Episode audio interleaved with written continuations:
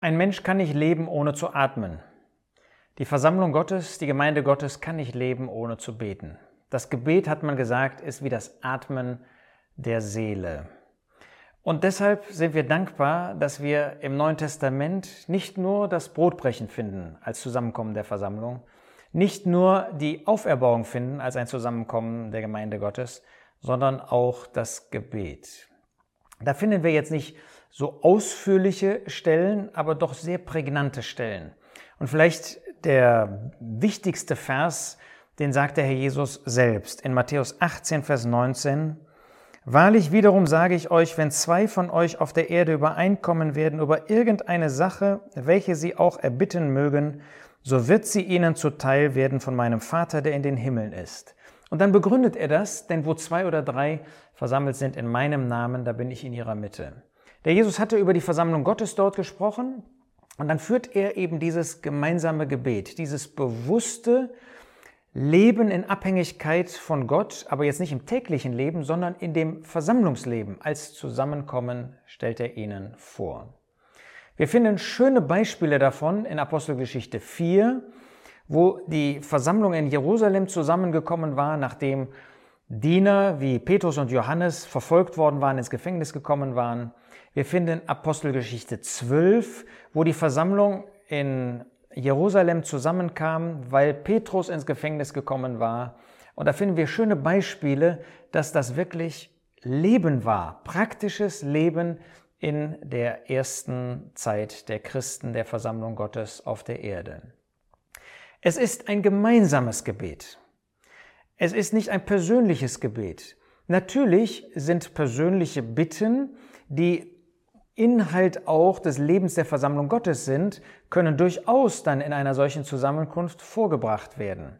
Aber es geht doch darum, dass sie Teil der Versammlung Gottes sein müssen. Das heißt, dass das ein, eine Sache sein muss, die den Geschwistern insgesamt auf dem Herzen liegt. Und dann dürfen wir das freimütig bringen.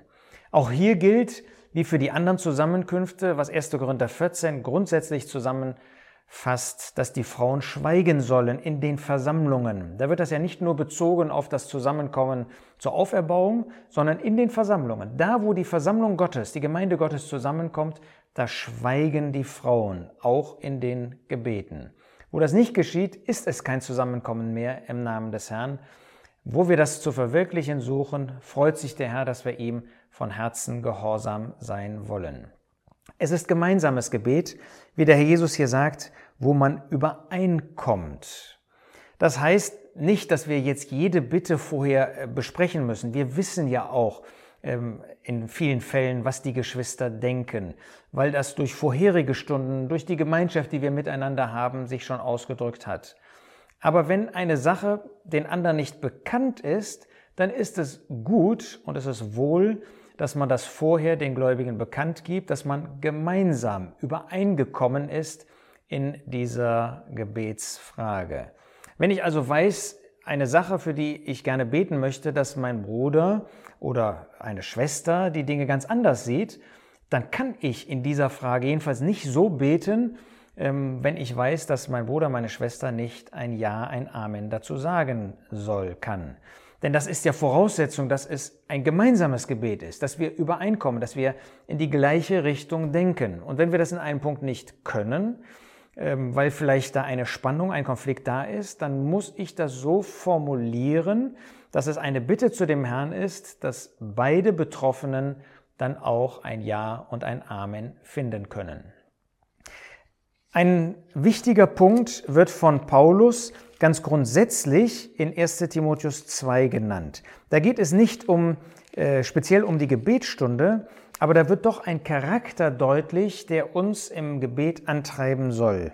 Da sagt Paulus in 1 Timotheus 2, Vers 8, ich will nun, dass die Männer an jedem Ort beten, indem sie heilige Hände aufheben, ohne Zorn und zweifelnde Überlegungen. Heilige Hände. Äh, damit ist gemeint, dass die Hand geprägt ist durch meinen Lebenswandel, nämlich durch Heiligkeit, durch Reinheit. Ich kann also, ähm, wenn ich in meinem Herzen zum Beispiel etwas gegen meinen Bruder, meine Schwester habe, wenn ich Zorn habe, deshalb ohne Zorn, ähm, dann kann ich nicht beten. Das meint heilige Hände erheben. Das heißt beten zu Gott.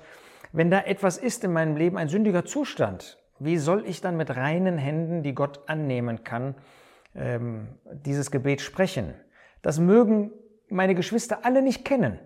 Aber der Herr weiß das und er sieht, dass meine Hände dann beschmutzt sind. Es muss also eine Übereinstimmung ähm, des Gebetes sein, auch mit meinem Glaubensleben, mit meinem Leben. Es geht nicht darum, dass wir sündlos werden. Das ist keiner und das wird auch von uns keiner während des Lebens hier. Aber es muss doch eine gewisse Übereinstimmung meines Glaubenslebens, meines täglichen Lebens mit dem sein, was ich in den Gebeten ausdrücke. Und dann dürfen wir diese Zusage des Herrn annehmen in Matthäus 18, dass er die Gebete erhört. Wenn wir als Versammlung uns vor ihm beugen und wenn wir gemeinsam dann auch zu ihm sprechen, dann hat er uns die Erhörung zugesagt.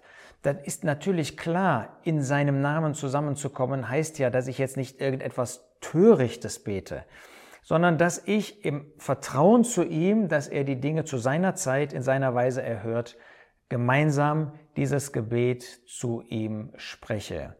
Wir werden oft dann auch vorsichtig sein und sagen, nach deinem Willen, wenn uns dieser Wille in dem konkreten Fall, und zwar uns gemeinsam, nicht bekannt ist. Das heißt aber nicht, dass wir jetzt irgendwie vorsichtig sein müssen und ähm, einfach Bitten nicht mehr aussprechen äh, sollten, weil wir Angst haben, dass wir etwas Falsches beten. Wir dürfen uns erinnern an Philippa 4, Vers 6. Seid um nichts besorgt, sondern in allem lasst durch Gebet und Flehen mit Danksagung eure Anliegen vor Gott kund werden. Wir dürfen alle unsere Anliegen, alle unsere Gebetsgegenstände, wenn es gemeinschaftliche sind, dürfen wir Gott bringen. Und wir werden dann erleben, dass er in wunderbarer Weise zum Segen auch handeln wird. Lasst uns dieses Vertrauen haben zu ihm, dieses Zutrauen, diesen Glauben, dass er alles ändern kann wenn wir zu ihm beten. Wir wissen manchmal nicht seinen Willen.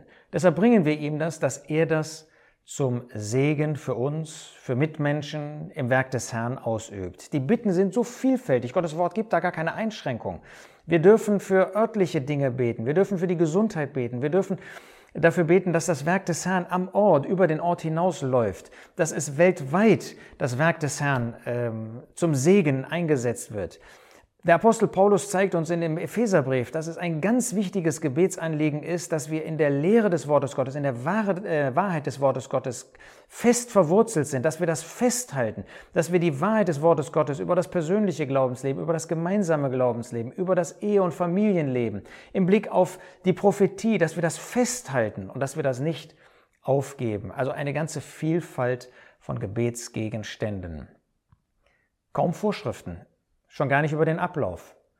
Wenn in der Gebetsstunde einem Bruder der Gedanke kommt, dass ein Wort Gottes passend ist, wer sind wir, der sagen, dass das darf nicht? Wenn vielleicht vorher ein, äh, ein Wort Gottes gelesen wird oder vielleicht nach den Gebeten ähm, oder ein gemeinsames Lied gesungen wird, vorher oder in der Stunde, da ist Freiheit. Wir wollen nüchtern sein, aber wir wollen auch der Freiheit des Geistes Gottes keine Einschränkungen machen. So freuen wir uns, dass wir in bewusster Abhängigkeit von dem Herrn als Geschwister am Ort, als Versammlung Gottes versammelt sein dürfen. Und wir dürfen sicher sein, er hört und er wird zu seiner Zeit in göttlicher Weisheit erhören. Beim nächsten Mal wollen wir uns dann anschauen, was das bedeutet, dass auch Zucht geübt wird von der Versammlung Gottes.